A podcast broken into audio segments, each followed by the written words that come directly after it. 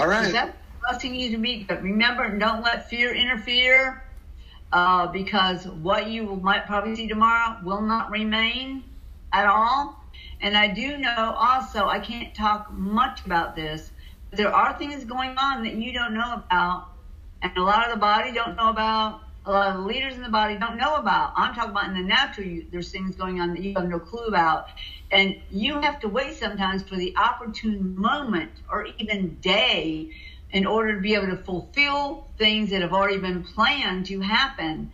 And I'm crazy. There's people who think I'm so wrong and I'm just crazy. No, I'm just not afraid, because fear will make you want to retreat and go to a safe place.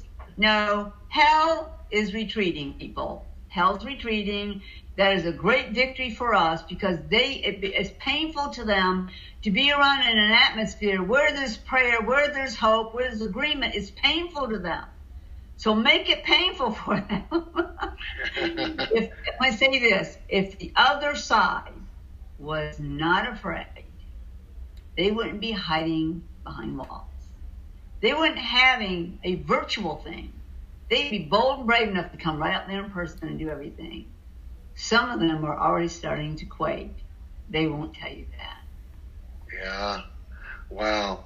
Well, it's going to be, one way or another, tomorrow's going to be a fascinating day, and it is the reason we decided not to have a broadcast.